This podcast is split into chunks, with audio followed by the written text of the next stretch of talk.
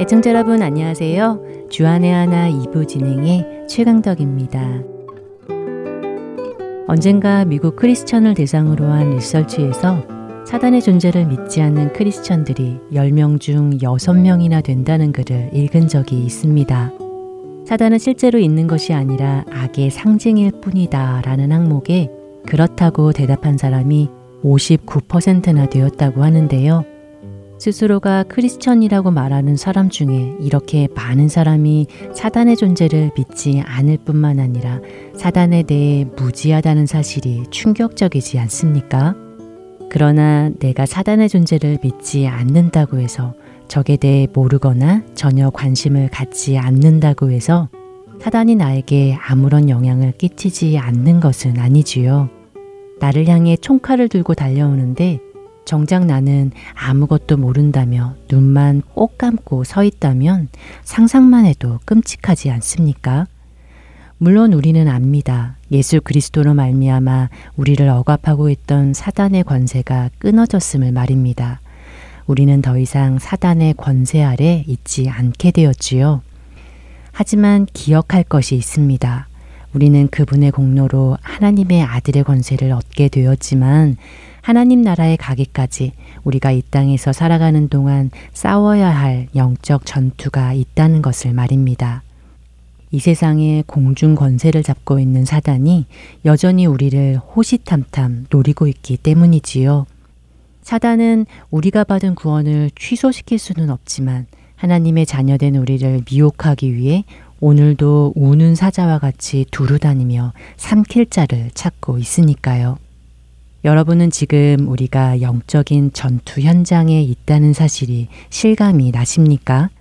이 전투를 여러분은 어떻게 싸워나가고 계시는지요? 먼저 첫 찬양 함께 하시고 말씀 계속 나누도록 하겠습니다.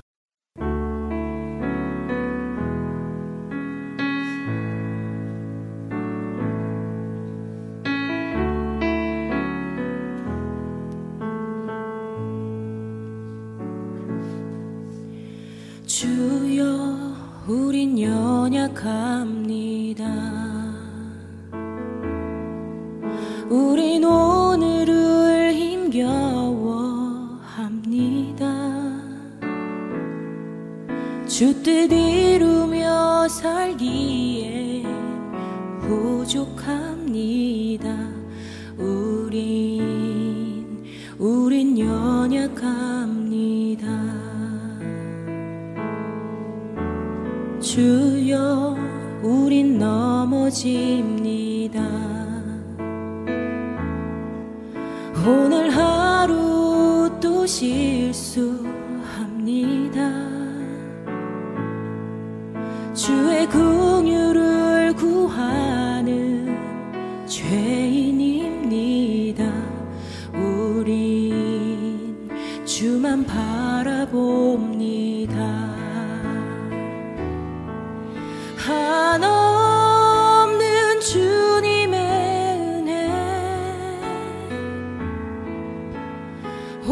세상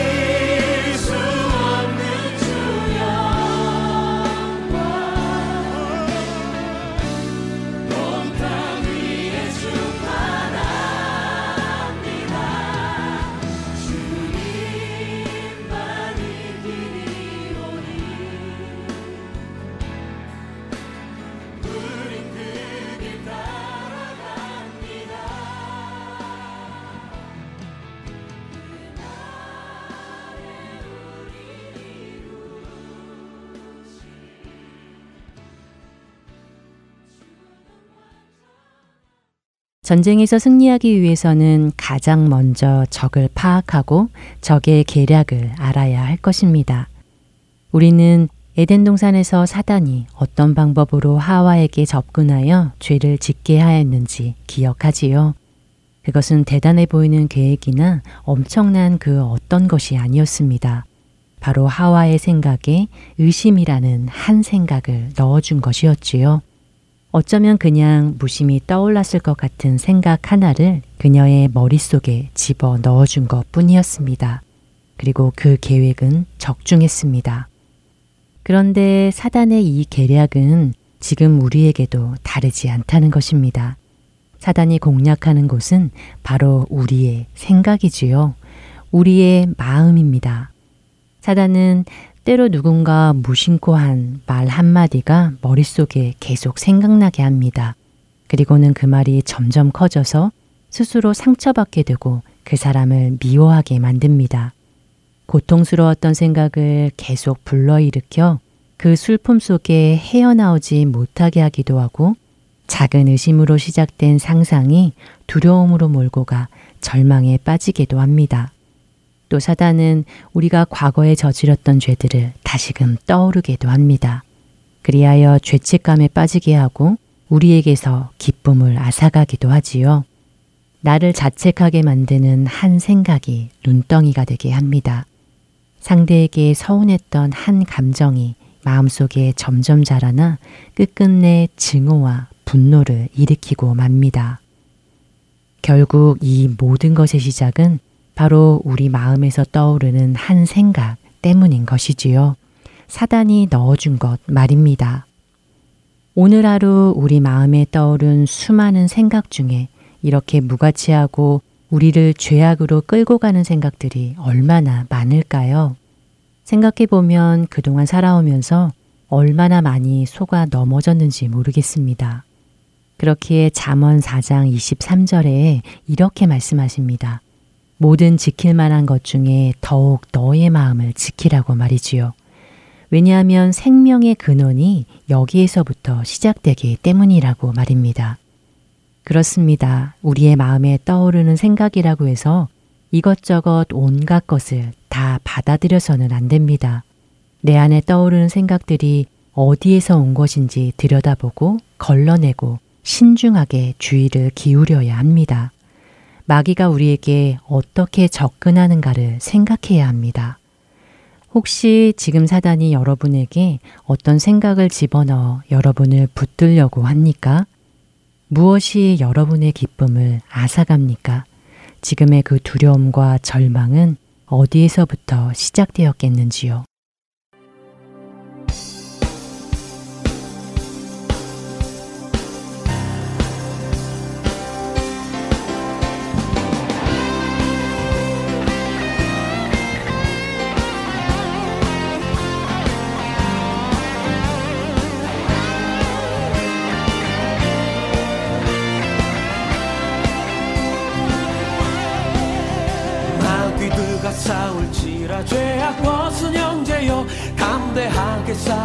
싸울지라 저기 악한 적병과 심판 날과 멸망의 날 내가 섰는 눈앞에 곧 다가오리라. 영광 영광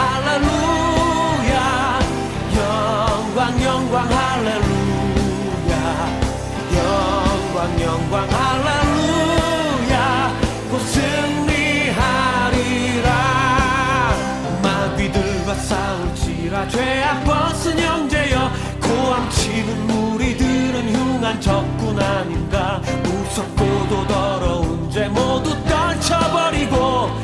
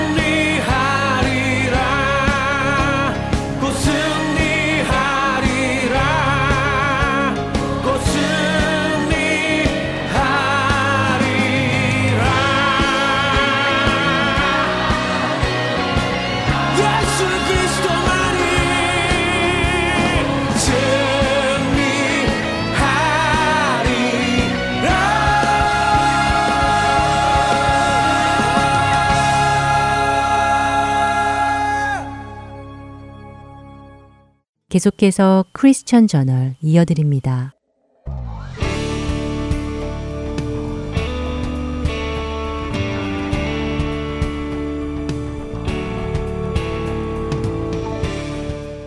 여러분 안녕하십니까?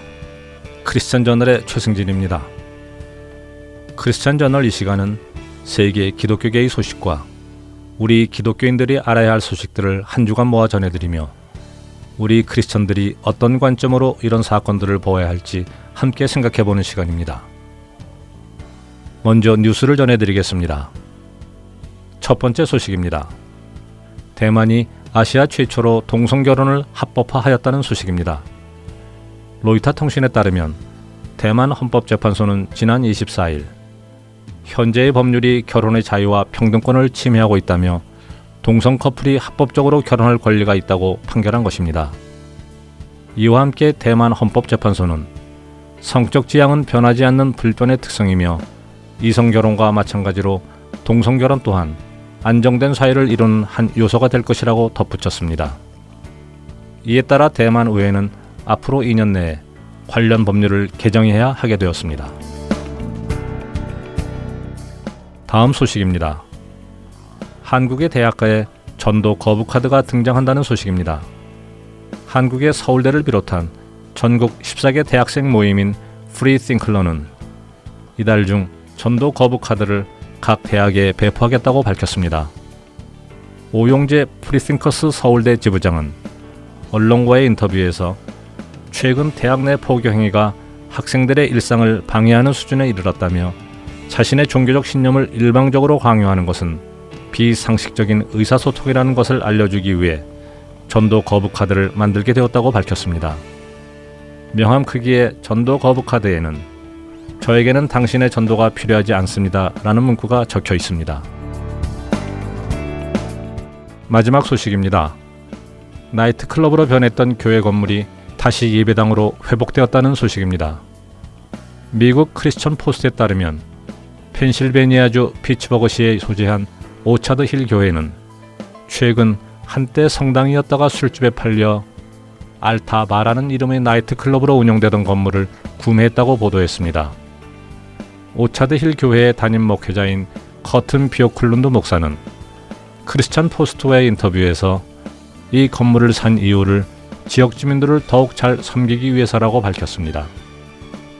교회에서 술집에 팔렸던 이 건물을 사서 이 건물을 예배와 주중 성경 공부 장소로 다시 사용하겠다고 밝혔습니다.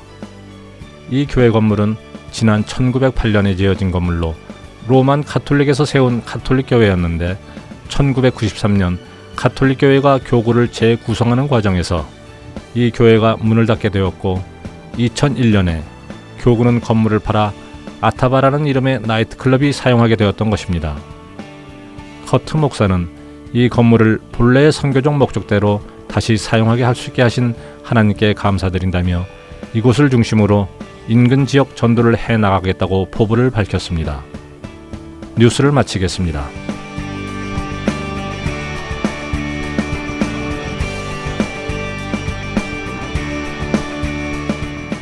사람들은 다른 사람들과 나눌 만한 소식이 있으면 나누기를 좋아합니다.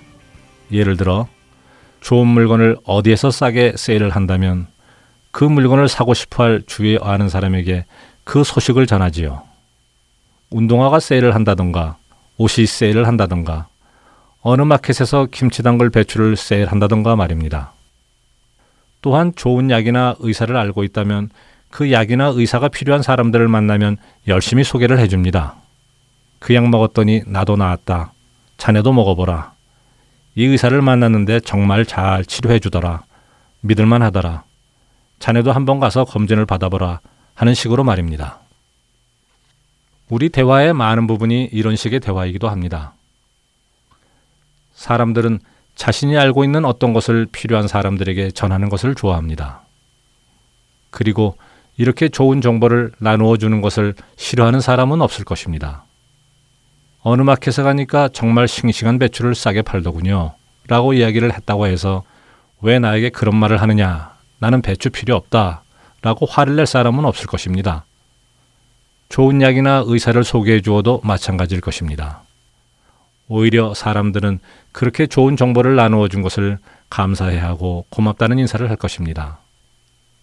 그런데 왜 무엇보다도 가장 좋은 것, 바로 영원한 생명을 얻는 방법을 소개해 주는 것에 대해서는 사람들이 극단적으로 반응을 할까요? 감사히 받아들여 그리스도인들이 되는 사람들도 있지만 자신은 그런 말 듣기가 싫다고 화를 내고 거부하는 사람들도 많습니다. 오늘 전해드린 뉴스 중에는 한국 대학생들 사이에서 전도 거부 카드라는 것을 만들었다는 내용이 있습니다. 그들이 이런 카드를 만든 이유는 때와 장소를 가리지 않고 무례한 방법으로 다가오는 전도자들을 향해 일일이 대응하지 않고 간단하게 거부하기 위해서라고 합니다. 그들의 이유를 들으면 분명 전도의 방법에 문제가 있기도 할 것이라는 생각도 듭니다. 타 종교인을 무시하는 발언을 하며 전도를 한다던가, 상대방의 사정을 전혀 고려하지 않고 다가간다면 전도를 하는데 오히려 방해가 되기도 할 것입니다. 그러나 사람들이 전도를 거부하는 이유는 꼭 잘못된 방식으로 전도를 하기 때문만은 아닐 것입니다. 그런 식으로 전도를 하는 사람들은 극히 일부분이기 때문입니다. 그렇다면 사람들이 전도를 거부하는 이유는 무엇일까요? 그것은 죄인의 마음속에는 하나님을 거부하는 죄성이 있기 때문입니다. 하나님의 말씀을 따르기보다 내가 주인이 되어 내가 원하는 대로 살기 원하는 죄성이 있기 때문입니다. 이 죄성이 진리를 거부하게 만들고 피하게 만드는 것입니다. 앞에서 예를 든 것 같이 좋은 의사나 약, 좋은 제품 정보를 알려주는 것에 대해 화를 내는 사람은 없습니다. 자신들에게 도움이 되기 때문이지요. 그러나 영원한 생명에 관한 것은 그들의 영적인 눈이 열려 있지 않기 때문에 볼 수 없고 볼 수 없기에 거부하는 것입니다. 고린도전서 2장 14절은 말씀하십니다. 육에 속한 사람은 하나님의 성령의 일들을 받지 아니하나니 이는 그것들이 그에게는 어리석게 보임이요 또 그는 그것들을 알 수도 없나니 그러한 일은 영적으로 분별되기 때문이라고 하시지요. 그렇기에 우리는 사람들이 복음을 거부하는 것에 실망할 필요가 없습니다. 그런 일은 우리 그리스도인들에게는 늘 있는 일입니다. 이런 일이 있다고 해서 그리스도인들이 실망하여 전도를 멈춰서는 안 될 것입니다. 오히려 그렇게 육에 속해 있는 자들을 불쌍히 여기며 하나님께 국류를 구하며 지속적으로 생명의 복음을 전해야 할 것입니다. 물론 무례한 전도나 비상식적인 방법의 전도도 괜찮다는 말씀은 아닙니다. 우리는 주님께 지혜를 구하며 국률한 마음을 가지고 구원받아야 할 세상을 향해 하나님의 사랑과 그리스도의 대속함을 전해야 할 것입니다. 크리스천 저널 마치겠습니다.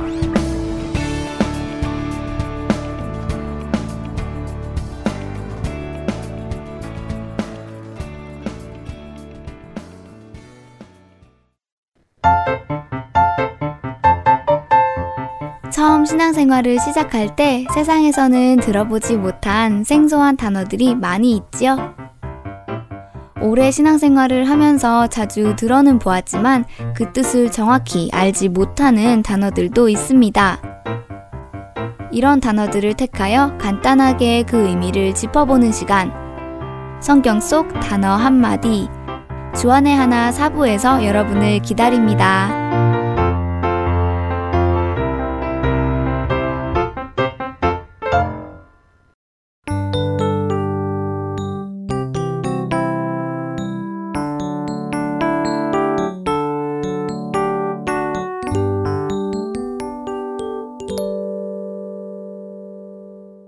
설교 말씀 함께 하시겠습니다. 한국 온누리교회 이상준 목사님께서 이사야서 11장 1절에서 10절의 말씀을 본문으로 이세의 줄기에서 난 싹이라는 제목의 말씀 전해 주십니다.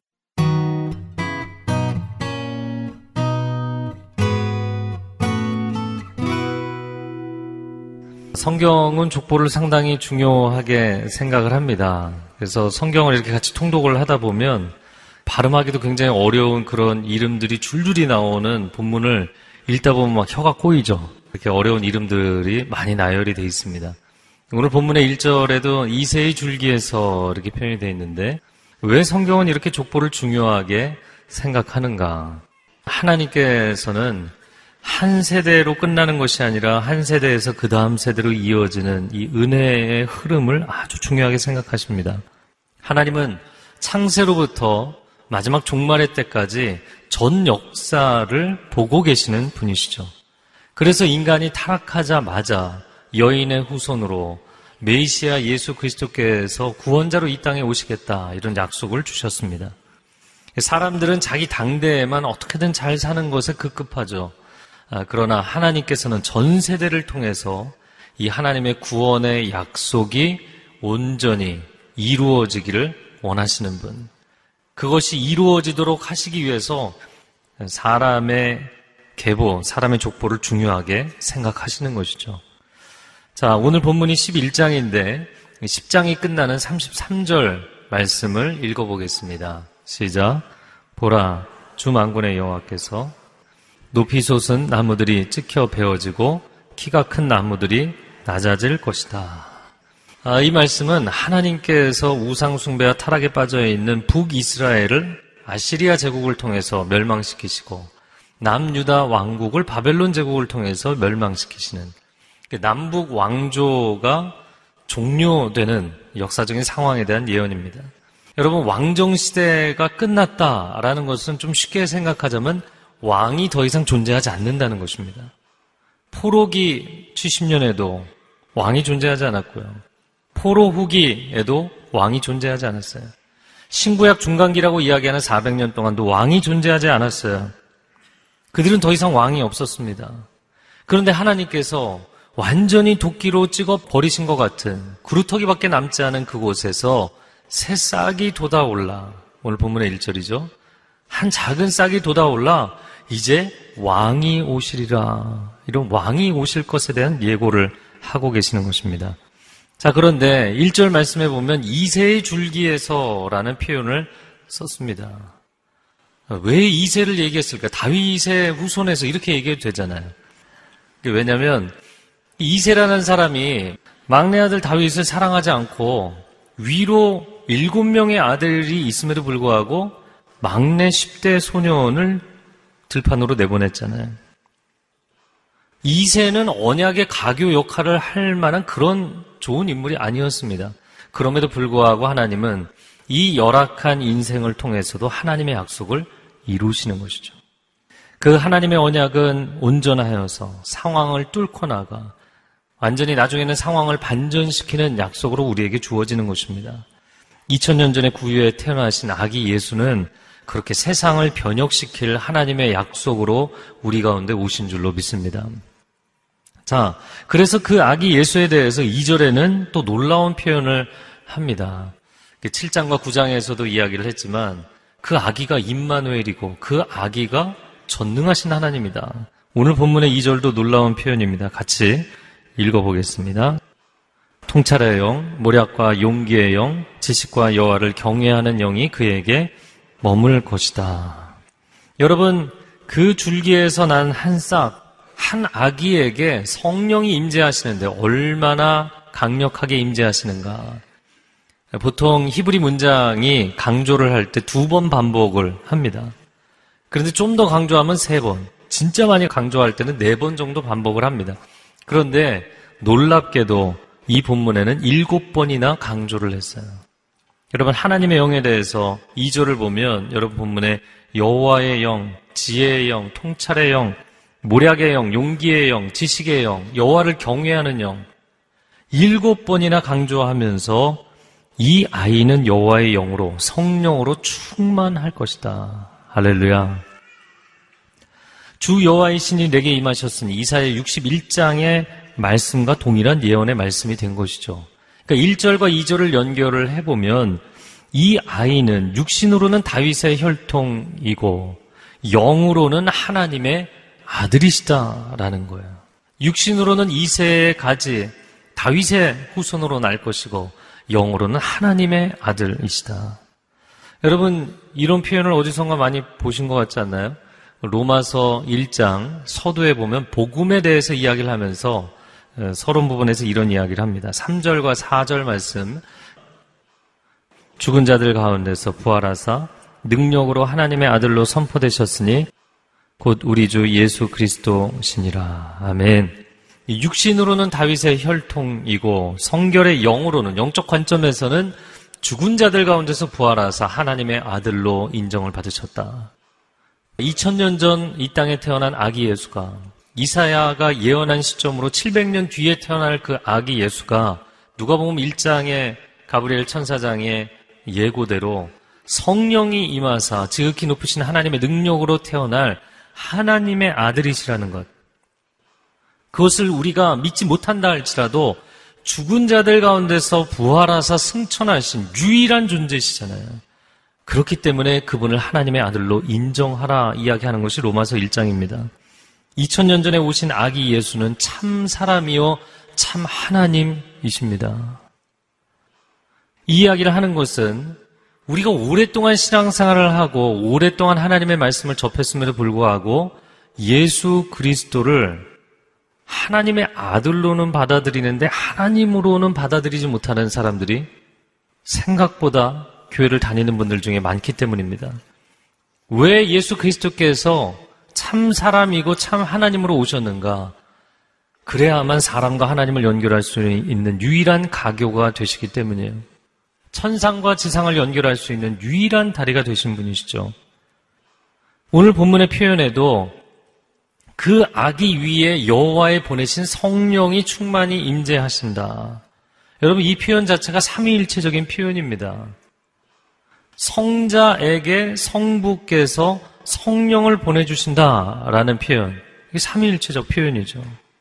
네, 그런데 이성적이고 합리적인 사람들은 어떻게 인간이 동시에 하나님일 수 있냐는 거예요. 그래서 제가 성경 공부도 여러 반들을 가르쳐보고 해보면 이걸 끝까지 받아들이지 못하는 모태 신앙인데도 40년, 50년 신앙생활 했는데도 못 받아들이시는 분들이 있더라고요. 아, 그러나 여러분 삼위일체는 기독교라는 종교를 후대에 세우기 위해서 사람들이 만든 교리가 아닙니다. 그럼 삼위일체가 언제부터 나온 것일까요? 신약 시대부터 나왔을까요? 예수님이 그때 등장하시니까요. 창세기 1장 1절에 태초에 하나님이 천지를 창조하시니라 성부 하나님. 하나님의 신이 수면 위에 운행하시니라 성령 하나님. 하나님이 가라사대 빛이 있으라 하심에 빛이 있었고 말씀이 육신이 되어 우리 가운데 오신 분 예수 그리스도 성자 그리스도가 창세기 1장 1, 2, 3절에 삼위일체가 이미 등장하죠. 세상을 창조하시고 우리의 구원의 역사를 이루시고 그리고 온 역사를 완성하시는 분 삼위일체 하나님이십니다. 그래서 삼위일체는 사람이 만들어낸 교리가 아니라 성경적 진리입니다. 예수님이 요한에게 세례를 받는 장면에서도 삼위일체의 그림이 나오죠. 성자께서 세례를 받고 물에서 나오시는데 성령이 비둘기같이 임하시고 그리고 하늘로부터 성부 하나님의 음성이 들려 이는 내 사랑하는 아들이라. 할렐루야. 삼일체적 장면이죠. 여러분 예수 그리스도는 성자이십니다. 예수 그리스도는 단순히 그냥 어떤 훌륭한 성인이 아닙니다. 특별히 거룩하고 도덕적인 사람을 하나님이 선택하셔서 하나님의 구원의 도구로 사용하신 것이 아닙니다. 그분은 참 사람이고 참 하나님이십니다. 고린도후서 13장 13절 말씀 같이 읽어보겠습니다. 주 예수 그리스도의 은혜와 하나님의 사랑과 성령의 교통하심이 너희 무리와 함께 있을지어다. 그 축복의 선언도 삼위일체에 대한 고백에 근거한 거예요. 이 고백을 고린도후서니까 사도 바울이 했어요. 우리가 아는 사도 바울은 그야말로 뼛속 깊이 논리적인 사람입니다. 논리로 무장한 사람이에요. 그런 사도 바울도 삼위일체는 인간이 이해할 수 없는 삼위일체를 믿음으로 고백했어요. 아, 그러면 사도 바울이 고백했다고 그것이 다 진리일 수 있는가? 예수님도 고백하셨어요. 이 땅에서 승천하시기 전에 마태복음 28장 19절 말씀 읽겠습니다. 그러므로 너희는 가서 모든 민족을 제자로 삼아 아버지와 아들과 성령의 이름으로 세례를 주고 여러분 우리가 신앙적인 부분에 있어서 내가 이것이 증명 가능하고 나의 이성으로 나의 논리로 설명이 가능해야만 납득이 가능해야만 믿는 것일까요? 그렇지 않은 것이 많이 있습니다. 여러분은 하나님이 영원하시다는 것을 믿습니까? 그리고 영원하신 하나님이 나를 영원한 세계로 인도하신다고 믿으십니까? 그렇다면 영혼을 경험해 보지 않은 저와 여러분이 어떻게 영원하신 하나님을 믿고 계신가요? 그리고 영원한 세계라는 천국이 있다는 것을 어떻게 믿으시나요? 아니면 실제적인 세상의 팩트를 가지고 이야기를 해본다면 여러분 지구의 자전과 공존을 내가 내 눈으로 직접 목격하지 않았는데도 어떻게 잘 믿고 계신가요? 예, 안 믿으시는 분은 없죠. 지구는 자전하고 있고 공전하고 있죠. 우리가 우리 눈으로 목격하지 않아도 믿습니다. 세상의 논리, 세상의 이론은 너무나 잘 믿습니다. 저 바다의 조수 간만의 차를 내가 직접 가서 측량해 보지 않았는데도 너무나 잘 믿잖아요. 세상의 이론, 자연적인 현상에 대해서는 그렇게 잘 믿는데 왜 하나님의 진리에 대해서는 믿지 않는 것일까요? 빌리포스 2장에 근본은 하나님의 본체이시지만 하나님과 동등됨을 취할 것으로 여기지 아니하시고 자기를 비워 겸손히 자신을 낮추사 종의 형체를 가지고 이 땅에 오셨다. 여러분, 우리가 교리를 믿는 것이 합리적이기 때문에 믿는 것이 아닙니다. 우리는 하나님을 믿을 때 하나님이 합리적이라서 믿을까요? 아니요. 하나님은 합리성을 만드신 분일 뿐만 아니라 초합리성을 만드신 분이에요. 초자연이 자연을 만들었기 때문에 자연적이라서 합리적이라서만 믿는 것이 아니라 우리는 그분이 초월적이기 때문에 믿는 것이에요. 그렇지 않다면 그분이 영원한 세계에서 우리를 초대하시는 분이 아니라면 부활 소망이 없다면 우리가 굳이 여기서 문화생활을 할 필요는 없는 것이에요. 다른 데서도 문화생활은 할 수 있어요. 우리는 영원한 세계를 바라보고 영원하신 하나님을 바라보며 신앙생활을 하고 있습니다. 그리고 그 영혼은 우리가 경험하지 못했음에도 불구하고 믿고 있어요. 우리는 이미 스스로 실증, 검증 가능하지 못한 것을 믿고 있어요. 예수 그리스도께서 참 하나님이시고 참 인간이시라는 것, 내가 논리적으로 이해가 안 된다고 못 믿는다는 것은 아니요. 믿음이 없는 것이지 검증이 안 돼서 못 믿는 것이 아닙니다. 요한복음 17장 3절 말씀 같이 읽어보겠습니다. 영생은 곧 유일하신 참 하나님과 그가 보내신 자 예수 그리스도를 아는 것이다. 여러분이 하나님을 안다고 해서만 영생이 주어지는 것이 아니라 17장 3절에 그의 보내신 자 예수 그리스도를 알아야 영생을 얻는 것이에요.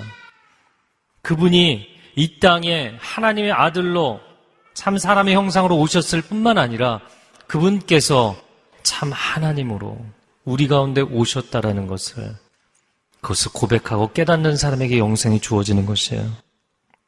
그분은 하나님의 아들이시고 나를 찾아오신 하나님이십니다. 나를 찾아오신 하나님으로서 2000년 전에 태어난 아기 예수를 영접할 때 그 사람에게 구원이 임하는 것입니다. 오늘날 수많은 사람들이 신앙생활을 하지만 합리성의 기초에서 종교 생활을 한다면 우리도 우리의 문 앞에서 그분을 받아들이지 못하겠다고 이야기하는 것이죠. 그분을 받아들여야 됩니다. 자, 2000년 전에 이 땅에 오신 예수 그리스도, 진정한 유일한 구원자 되시는 예수 그리스도를 우리가 받아들일 때 어떤 세상이 펼쳐지는가 그것이 3절부터 10절까지 나오는 메시아 왕국에 대한 메시아 찬가입니다. 아주 이상적이고 환상적인 메시아가 다스리시는 세상에 대한 예언의 말씀입니다. 자, 4절 말씀을 같이 읽어보겠습니다. 약한 사람들을 공의로 판결하고 세상에서 학대받는 사람들을 위해 정직하게 결정을 내릴 것이다. 그는 그 입에 몽둥이로 세상을 치고 그 입술에 바람으로 죄를 범한 사람들을 죽일 것이다. 약자들을 공의로 학대받는 자들을 정직으로 판단하신다. 세상 권력의 통치와는 정반대의 모습이죠. 그래서 예수님께서도 산상수훈에서 가난한 자는 복이 있나니, 애통하는 자는 복이 있나니, 핍박을 당하는 자가 복이 있나니, 세상의 원리와는 완전히 다른 반전의 하나님 나라의 원리를 말씀해 주셨던 것이죠. 오늘 본문의 사절에 나오는 약자들에게 공의로운 판결이 선언되는 그런 정의로운 세상, 공의로운 세상. 여러분, 우리가 정의로운 세상을 꿈꾸는데 그것이 어떻게 해야만 가능한가? 어떻게 해야 그 세상이 가능하겠는가? 제가 사전을 찾아봤습니다. 정의란 무엇인가? 근데 정의란 무엇인가를 사전적 의미를 찾아봤더니 한번 읽어볼까요? 모두가 옳다고 생각하는 것. 사회나 공동체를 위해 모두가 옳다고 생각하는 것이 과연 존재하나요? 모두가, 모두가 동의하는 옳다는 것이 존재하나요? 우리가 지금 사회적인 상황 가운데 사람들이 목숨 걸고 옳다고 생각하는 것이 다르잖아요. 오늘날 세상에 모든 사람들이 옳다고 생각하는 정의라는 것은 사람이 이상적 정의를 내리기는 했지만 존재하지 않아요. 그럼 불가능해요. 왜냐하면 오늘날 사회는 더더욱 그렇습니다. 상대주의, 다원주의로 가고 있기 때문에 모두가 옳다고 생각하는 것은 존재하지 않아요. 그러면 우리는 존재하지도 않는 정의를 외치고 있는 것이죠. 그냥 개념상의 이상적인 정의를 이야기하고 있는 것입니다. 그러면서 정의로운 사회를 이야기하고 있어요. 그러니까 정의 자체가 인간에게 없기 때문에 정의로운 사회라는 것도 인간에게 실현화될 수 없는 거예요. 여러분, 사람들이 정의사회 구현을 이야기함에도 불구하고 정의라는 그 자체가 존재할 수 없는 이유는 진리가 존재하지 않기 때문입니다. 정의가 존재하기 위해서는 한 가지 대전제가 필요한데 진리가 존재해야 합니다. 절대 진리가 존재해야만 모두가 옳다고 생각하는 정의가 존재할 수 있어요. 결국에 사람이 성품이 좀 정의로워서 사회가 정의로워지는 것은 불가능합니다. 그리고 일부분 실현된다 할지라도 지속 가능하지 않아요. 세계 역사에서 가장 지대한 영향력을 미쳤던 로마 제국이 처음에 시작될 때 신의와 정의를 사회의 근간이 되는 가치와 덕목으로 시작을 했어요. 그러나 그 사회도 결국에는 부패했고 타락했고 망하게 되었죠. 결국에는 세상에 흔들리지 않는 영속적 진리라는 것은 절대자의 이 말씀 외에는 없거든요. 오늘 본문의 4절 하반절의 말씀에 그는 그 입에 몽둥이로 그 입에 몽둥이라는 표현이 나옵니다.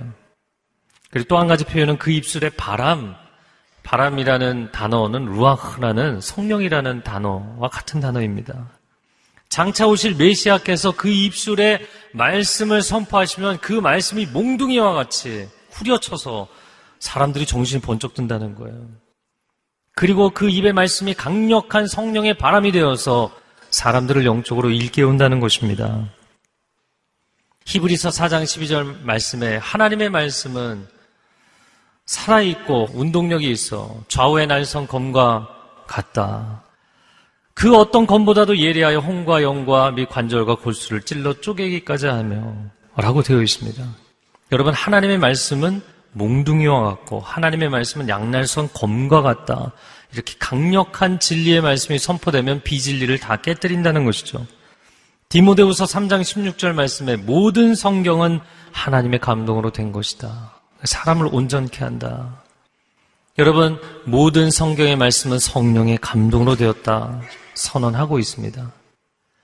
그 예수 그리스도께서 진리를 선언하셔야만 세상이 정의로운 사회가 되는 거예요.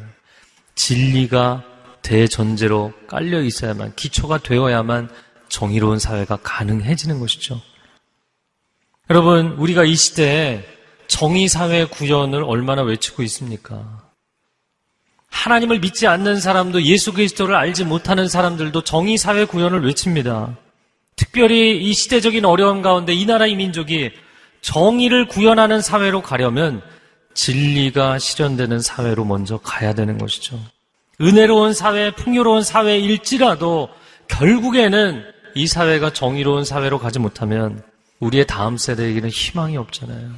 정의롭지 못한 세상이 얼마나 문제가 많은지 사회 전체를 뒤집어 엎는 것 같은 이런 상황 가운데 있잖아요.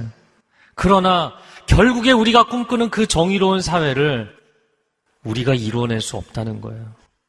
인본주의로는 상대주의로는 이뤄낼 수가 없어요. 이뤄낼 방법이 없어요. 여러분, 모든 사람이 행복하고 모든 사람이 옳다고 동의할 수 있는 세상이 과연 가능할 것인가? 20세기에 미국에서 시작되어서 전 세계적으로 많이 유행한 것이라고 보입니다. 아직까지도 그 영향 가운데 있는데, 공리주의라는 것이죠. 최대 다수의 최대 행복. 가능한 한 많은 사람들이 최대한의 행복을 누리는 세상이 좋은 세상이다. 상당히 실용적인 사상이고 노선입니다. 그러나 최대 다수의 최대 행복이라는 것은 거기서 소외된 소수의 불행이 전제되어 있는 것이잖아요. 결국에는 누군가는 불행할 수밖에 없어요. 그러면 오늘날 정반대로 소수의 인권을 논하는 인본주의는 어떤가요? 소수자들의 인권적 차별을 막아주기 위해서 그 소수자들의 삶과 사상을 따라가지 않는 다수가 소수의 차별을 막기 위해서 다수가 역차별을 당하는 다수가 희생을 해야 되는 시대가 온 것이죠. 여러분, 사회적으로 다수가 행복하고 소수가 불행하든 아니면 소수의 행복을 지켜주기 위해서 다수가 희생을 하든 모든 사람이 옳다고 인정하고 모든 사람이 행복해지는 세상은 존재하지 않아요. 그런 세상은 없어요. 사실 사람은 사람이 꿈꾸고 있는 그 꿈조차 이룰 수 없는 것이죠. 우리가 하나님 우리는 우리가 꿈꾸는 것을 이룰 수 없습니다. 이상적인 세상을 이룰 수 없습니다. 어떤 지도자를 세워도 어떤 구성원으로 구성을 해도 이상적인 나라를 구성할 수 없습니다. 이것을 하나님 앞에 철저하게 인정하고 인간이 역사의 핸들을 하나님께 넘겨드려야만 좌우와 진보와 보수, 다수와 소수의 갈등이 끝날 수 있어요. 그러지 않는 한 이 갈등은 끝나지 않습니다. 그럼 도대체 정의로운 사회는 어떻게 가능할 것인가? 우리가 꿈꾸는 그 정의로운 사회. 그것은 오늘 본문의 5절의 말씀처럼 정의로 허리띠를 띠신 그분이 다스리시면 가능하다는 것입니다. 그분 자신이 정의 자체이신 분. justice itself. 정의 자체이신 그분이 이 세상을 다스리셔야만 세상이 정의로워진다는 거예요. 메시아 예수 그리스도께서 오실 때에만 비로소 가능해지는 우리가 꿈꾸는 이상적인 세상인 것이죠. 그래서 그분이 다스리시게 될 때 세상이 어떻게 놀랍게 변하는가 그것을 이야기한 것이 6절부터 나오는 이 메시아 창가에 나오는 정말 꿈만 같은 이야기. 늑대가 어린 양과 함께 놀고 표범이 어린 새끼와 함께 놀고 송아지와 어린 사자와 살찐 짐승이 함께 있는데 어린아이가 이끌고 다니는 그런 세상이 올 것이다. 여러분 그냥 짐승만 이야기하는 것일까요? 사람도 사회 안에서 도저히 평화 공존할 수 없는 극과 극의 존재들이 예수 그리스도의 십자가 사랑 안에서 녹아지면 함께 할 수 있는 함께 행복한 공동체를 이룰 수 있는 아름다운 세상이 온다는 것이에요. 할렐루야. 예수님의 열두 제자 가운데 세리가 있었고 친제국주의자였죠. 그리고 셀로 땅이라고 하는 혁명을 꿈꾸는 또 다른 제자도 있었죠. 이 두 사람 만나면 한 사람은 죽는 겁니다. 그러나 그 열두 제자를 예수님은 하나님의 사랑 안에서 다 품으셨던 것이죠. 우리가 하나님 앞에 이 고백을 할 필요가 있어요. 하나님, 우리는 철저히 죄인입니다. 우리로서는 할 수가 없습니다. 우리가 이 시대에 나라를 위해서 기도하고 나라를 위해서 여러 가지 정치적인 의견을 내놓기도 하지만 인간으로서는 할 수가 없습니다. 하나님의 은혜를 구합니다. 이 고백이 필요한 것이죠. 제가 지금까지 계속 줄곧 어려운 얘기를 해서 마음이 어려우실지 모르겠어요. 사람과 함께 평화롭게 산다는 것이 과연 가능하시던가요? 내 가족조차도 사람과 함께 서로 상처 주지 않고 아픔을 주지 않고 물어뜯지 않고 헐뜯지 않고 평화롭게 공존한다는 것이 가능하던가요? 인간으로서는 불가능합니다. 인간으로서는 그것은 꿈을 꿀 뿐이에요.